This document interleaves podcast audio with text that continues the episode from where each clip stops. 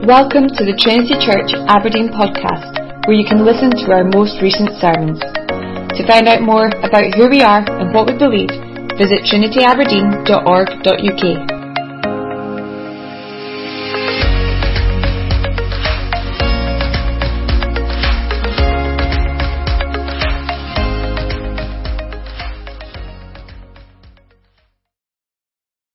Now, just as we start, I want us to have a, a think about whether in your last few days, you know, the, the days just filled up and time disappears. You know, has that been your experience? You, you might have got to the end of day and thought, what, what have I actually done with today? Or, or uh, yet the day's just gone. Or you may have got to the end and thought, whoa, that was, that was a full day. It's just disappeared. You know, whatever uh, stage of life we're in, days can just, can fill up, can't they?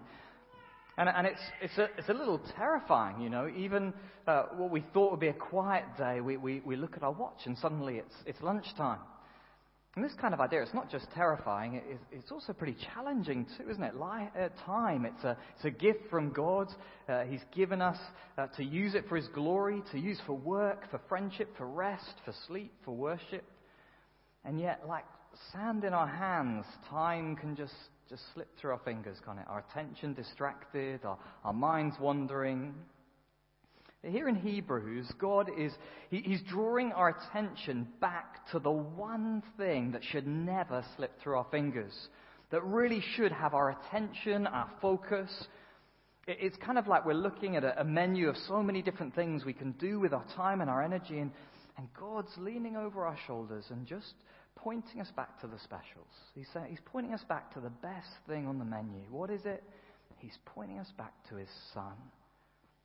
Now, if you remember last week, the, the writer to the Hebrews has got us to dwell on the fact that God has spoken, if you remember that, with the crowning moment being in his, in his son. And that's, um, in our passage today, that's still his focus. He, he finished that intro with verse 4 uh, saying, having become as much superior uh, to angels as the name he's inherited is more excellent than theirs.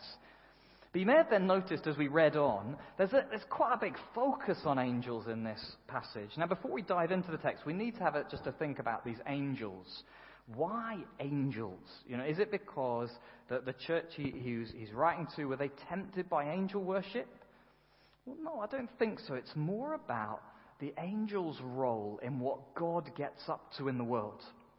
If you remember last week, we saw he was making a comparison between the Old Testament and the New. And to get what's going on here, we need to know that actually angels played a big role in the Old Testament. And especially in bringing God's message to people. You see that in 2 verse 2 that we read.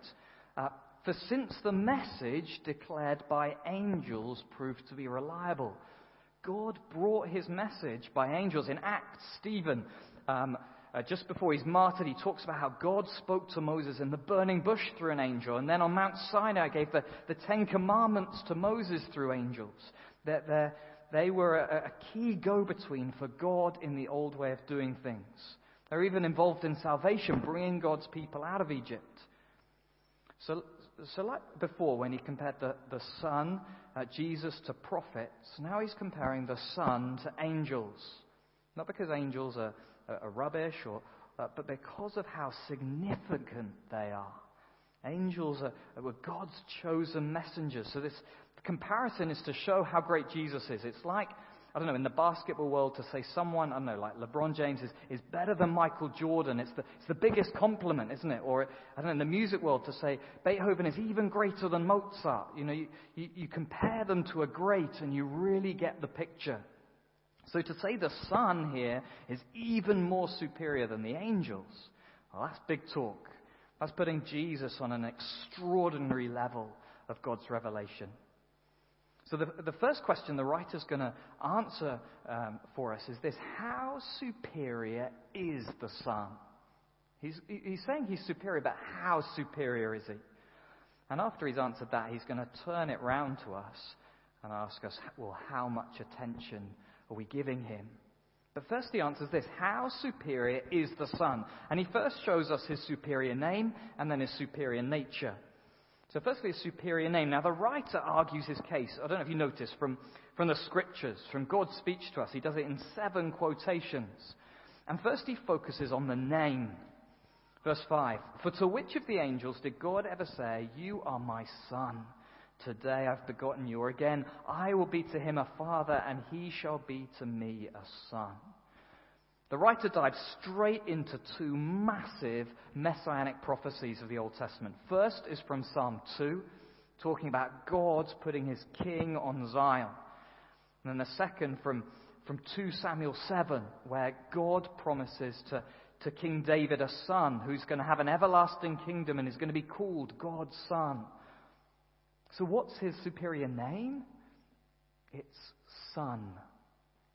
And Son here is a, a loaded word. It's, it's about God's appointed king. This is a title. It's a position, an office. It's like being given the most know, senior rank in a company or in the army or the air force or something, like being made admiral or, or field marshal or CEO or something. But, but this is the top one. Just think about it. It's the position given to God's chosen king who rules and reigns over all the earth. Okay, it's, it's the, the king who will defeat all the great enemies, such as sin and death and Satan. It's the king who's going to inherit the whole earth. This is a position of greatest honor. And just notice, it's a position that is declared by God Himself. It's God who says, You are my son. It's God who says, I will be to him a father. It's God Himself who appoints the Son. He's not appointed by votes, not appointed by a group of elders. He's appointed and declared to be the Son by God Himself. But let's not forget the word that God has chosen to use. It's Son. Son, this is a position of, of intimacy with God, isn't it? It's closeness. It's a superior name. There is no higher name. It's a position of authority, honor, and closeness to God. It's the name above all names, and it's so high that, that Jesus is crowning in heaven, verse 6. Let all the angels worship him. It's a quote that seems to come from Deuteronomy, and there it's about God's great act of salvation of it, Egypt, bringing his people into the promised land, and it's about the honor due actually to God himself. He's the Savior, and so he's to be worshipped. And yet the writer is very happy turning it onto the Son. The Son is worthy of that kind of honor and worship from the angels. That's the kind of name we're dealing with here. How superior is the Son? Well, he's got the, the superior name. And he's also got the superior nature. Because it's, it's one thing ha- for him to have the titles. But we know just because someone is in office, just because someone has a high rank, that doesn't mean they'll live up to their name. You know, we've, we've seen that in our leaders throughout history, haven't we? Being called president or prime minister or first minister doesn't, doesn't mean they'll suddenly be the perfect leader. But Jesus is different. He's different because of his superior nature. Here in verses 7 to 12. And the writer goes back to the angels. What do we see of them? Well, we see they're created. They're like wind and fire. They're ministers. That means servants.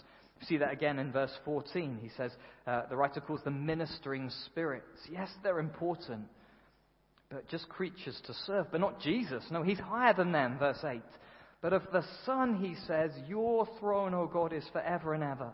The scepter of uprightness is the scepter of your kingdom. You've loved righteousness and hated wickedness. Therefore, God, your God, has appointed you with the oil of gladness beyond your companions. These verses are from a marriage psalm speaking of God's king, and just notice how the Son is described here. First, he's put on par with God himself, your throne, O God.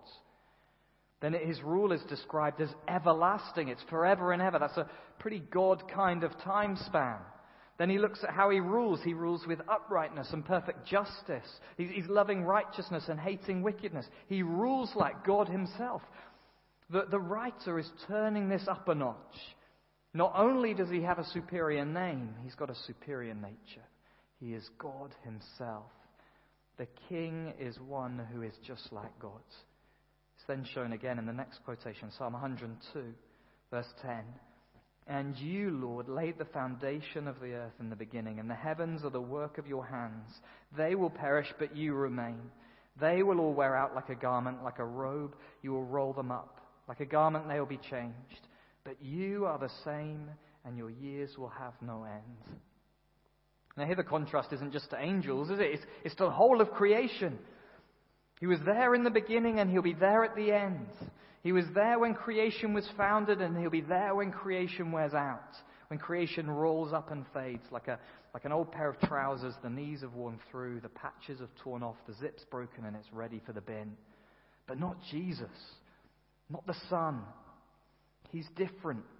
He's, he's before and after. He's, he's of eternity, not just of creation. He's a superior nature. This matters because it gives integrity behind the name. Yes, uh, Jesus might have the name, but he also can fulfill that role. The fact that God gave his, this name to Jesus should be enough for us, but these, these verses just give us a trust in the person who is filling it. And then the writer puts it all back together in verse 13. And to which of the angels has he ever said, Sit at my right hand until I make your enemies a footstool for your feet. Quoting from Psalm 110. Of course, none. He's only ever said it of the Son. God's declared Jesus Christ to be the Son. Yes, angels are worthy messengers, ministering spirits. But Jesus, he's on a whole different level. Uh, years ago, I was uh, speaking to someone who used to run uh, boat trips in Western Australia, and um, they were to see whale sharks, whale sharks that migrate there in the winter. And, and whale sharks, they are massive. If you don't, don't know that they're, these guys, they're the biggest fish in the sea. They're normally about 10 meters long. They're an amazing sight. But I remember him telling me about one special time. They were out in the boat, watching the, the giant whale shark swimming near them when suddenly a different sort of creature swam into view. It was a blue whale. A creature over double the length of a whale shark, ten times heavier, the true giant of the ocean. And the whale sharks, they just, they just paled into insignificance as mouths dropped and, and cameras clicked at this new, greater, superior sight. Angels, they may be wonderful, but the Son, the angels just pale into insignificance. Do we really believe it? You know, perhaps we can think God's old way of doing things was better, actually. We, we kind of wish now was like then. Perhaps you've read the Old Testament and you th- thought, I wish I'd seen that angel, or I wish I'd experienced that cool moment. You know, like seeing the burning bush, or, or, or even being on the hillside when angels turned up to the shepherds. Perhaps you thought, if, if I just saw that, I would believe more. Of course, it would have been amazing to see those things. But what we've just heard shows us they are nothing compared to the Son. Jesus has the superior name, the superior nature. Peter, in his his first letter talks about how the prophets were searching and inquiring into the nature and timings of the Christ. He says even the angels were longing to see what we now know. The prophets and angels, they were longing to see this day. They were longing to know of the Son. They only saw dimly. Perhaps, I don't know, it's our longing actually for the visual. It's what we want. We, we long to see rather than just to hear. And we will see, but, but God has chosen now to come to us in words, to speak to us, to bring a message to our hearts, actually via our ears and our imaginations, not our eyes. But He hasn't come with a lesser message because of that, but with His superior Son. The greatest words, actually, we could hear. Don't think God's old way of doing things were better. Well, perhaps it's not just his old ways we think are better. Perhaps we actually start to think similarly about people around us now. We think they're better. Perhaps they're people we really pay attention to. You know, we love to hear them. Perhaps they're famous Christian teachers. We love their books, so we have to watch them on TV. Or perhaps they're just people we trust, people of wisdom or good judgment. Or maybe they're pop psychologists that we're really into at the moment. Now, to listen to them now, that can be a good thing if they're pointing us to Jesus. You know, enjoy a good preacher if they're pointing you to Jesus. But we need to remember who they are. Remember their, their names or their titles. They may be teacher or guru or, or leader or friend. Remember, they are not the Son. You know, perhaps they're self appointed or, or respected by many. Remember, they were not declared by God Himself to be His Son with His eternal words. You know, great teachers, pastors, wise counselors, they're, they're here to serve. They're here to worship the Son like the angels. Their, their wisdom, if it's not related to the Son, it's just going to roll up and wear out like creation. But not the Son. Not Jesus. He was before everything, and He'll outlive everything. How superior is the Son? He's gloriously superior, isn't he? Well, if that's the case, the writer then turns things onto us. This isn't just a, a, nice lecture, a nice bit of information. The camera, in a sense, then swings round from the speaker to the audience. And the question becomes well, if that's true, how much attention are we giving him? How much attention are we giving him? Just have a listen from, from chapter 2, verse 1. Therefore, we must pay much closer attention to what we've heard, lest we drift away from it. Since the message declared uh, by angels proved to be reliable, and every transgression or disobedience received a just retribution, how shall we escape if we neglect such a great salvation? It was declared at first by the Lord, and it was attested to us by those who heard, while God also bore witness by signs and wonders and various miracles, and by gifts of the Holy Spirit distributed according to his will. What's the big idea? Well, he's, he's saying we've got two options, actually. Given what we know about how amazing the Son is, we've got two responses. One, it's there in verse 1. We must pay much closer attention. And the other's there in verse 3. It's to neglect such a great salvation. Close attention or neglect. So we'll see close attention or drift. Obviously, the right response here is much closer attention, verse 1. We must pay much closer attention. He's asking us, how much attention are we giving him? Are we giving him more attention? Now, to, to spur us on, he's just spent these previous chapter persuading us of the glorious Son. I hope that over the last 10 minutes you felt that. That's why he says, therefore, we must pay closer attention. But in these few verses, he adds one more thing to sweeten the deal. He reminds us of the reliability of, of, it all. Yes, the angel's message was reliable. This is even more so, verse 3. It's a, it's a message that came to us from Jesus. And the eyewitnesses, I suppose uh, ear witnesses as well, they told us what they'd seen and heard. And if that wasn't enough, then God's on the scene showing us this was the real deal. As the apostles spread the gospel, God gave signs and wonders and miracles to certify it, giving kind of the rubber stamp of approval. It's totally reliable. Jesus, eyewitnesses, and God Himself. Why wouldn't we pay attention to it? But the key thing is to the Son, isn't it? The superior Son. If that's who the focus is, then, then like seeing that blue whale in a sense, of course we put our attention to Jesus, don't we? If God expected reverence and attention from his people before Jesus, from his people who heard from him via angels, then how much more does he expect the same from us? But what does closer attention mean? Perhaps think of it like a, a boat sticking to its course. In the midst of the wind and the waves, it, it stays in the right direction, stays on target. Perhaps we see this kind of close attention in, in top athletes often. They have a single minded focus. Their energies, their time, even the pain is all set on the one goal of winning.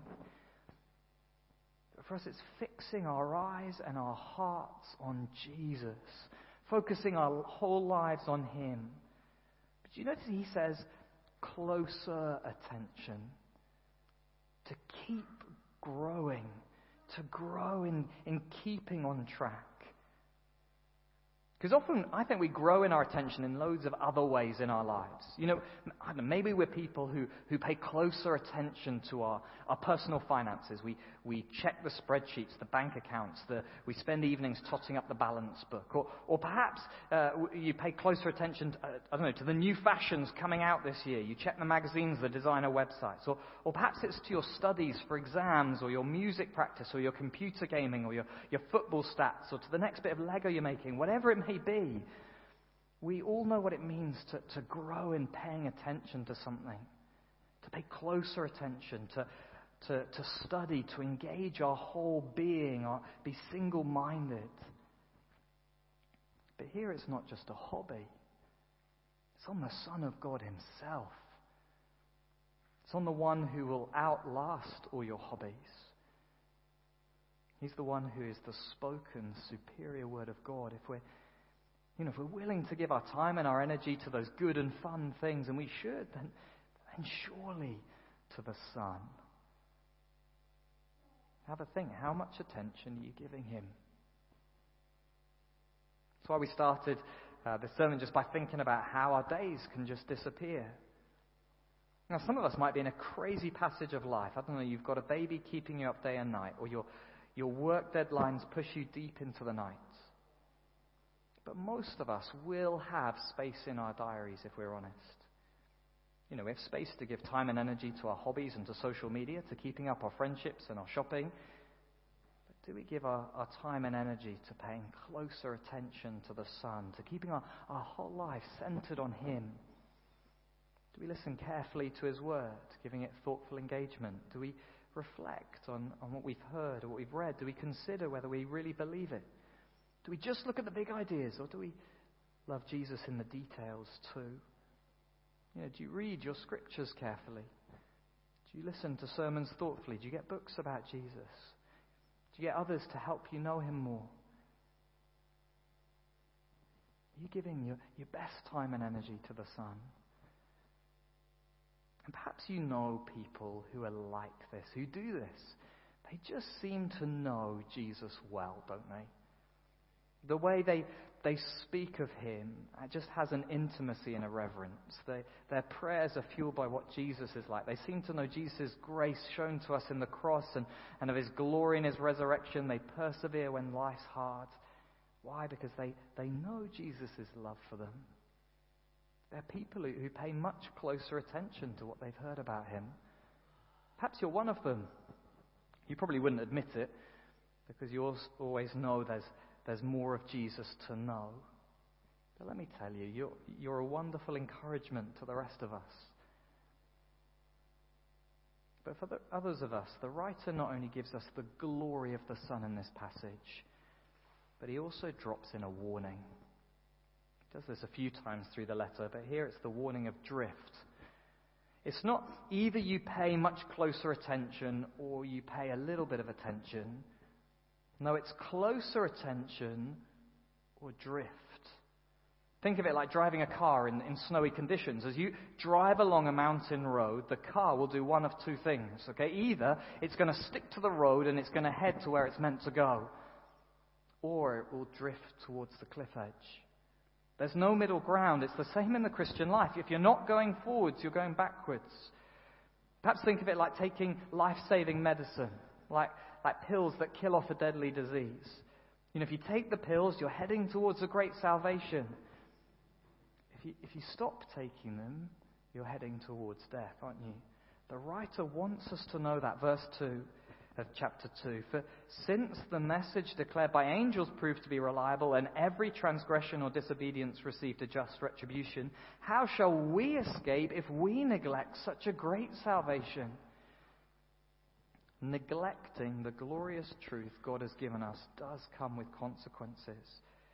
Drift isn't towards normality, it's towards God's rightful condemnation of us. To neglect Christ, to neglect Jesus, well, we do so at our peril. You know, perhaps we're, we're happy to neglect something a friend has told us. But to neglect, let's say, what a judge has to, told you to do in court, well, we know we neglect it at our peril. There are consequences. How much attention are we giving to the Son? It's challenging, isn't it? Perhaps you've, you've heard the message of Jesus for many years, but you know for yourself actually drift has set in. You're kind of here by accident. You haven't prayed actually in a long time. Well, listen to how great the Son is. Hear the warning. Get back on the train. Come back to the Son. Or perhaps you've never called yourself a Christian, but you can see how much of a big deal he is. Well, don't delay. Turn your focus onto him. There's no one greater. There is no one better. Or perhaps you know of a friend who's drifting. Be like the writer to the Hebrews. Get on their case. In love and kindness and gentleness, point them back to Jesus. Show them how superior the Son is. Because we need help, don't we? We need help to pay closer attention. We need each other. Let's be people who point one another to our great King, to the superior Son. Let's, let's point one another to His name and His nature. Let's, let's help those who are drifting. Let's help one another so we might all hear God Himself. Amen.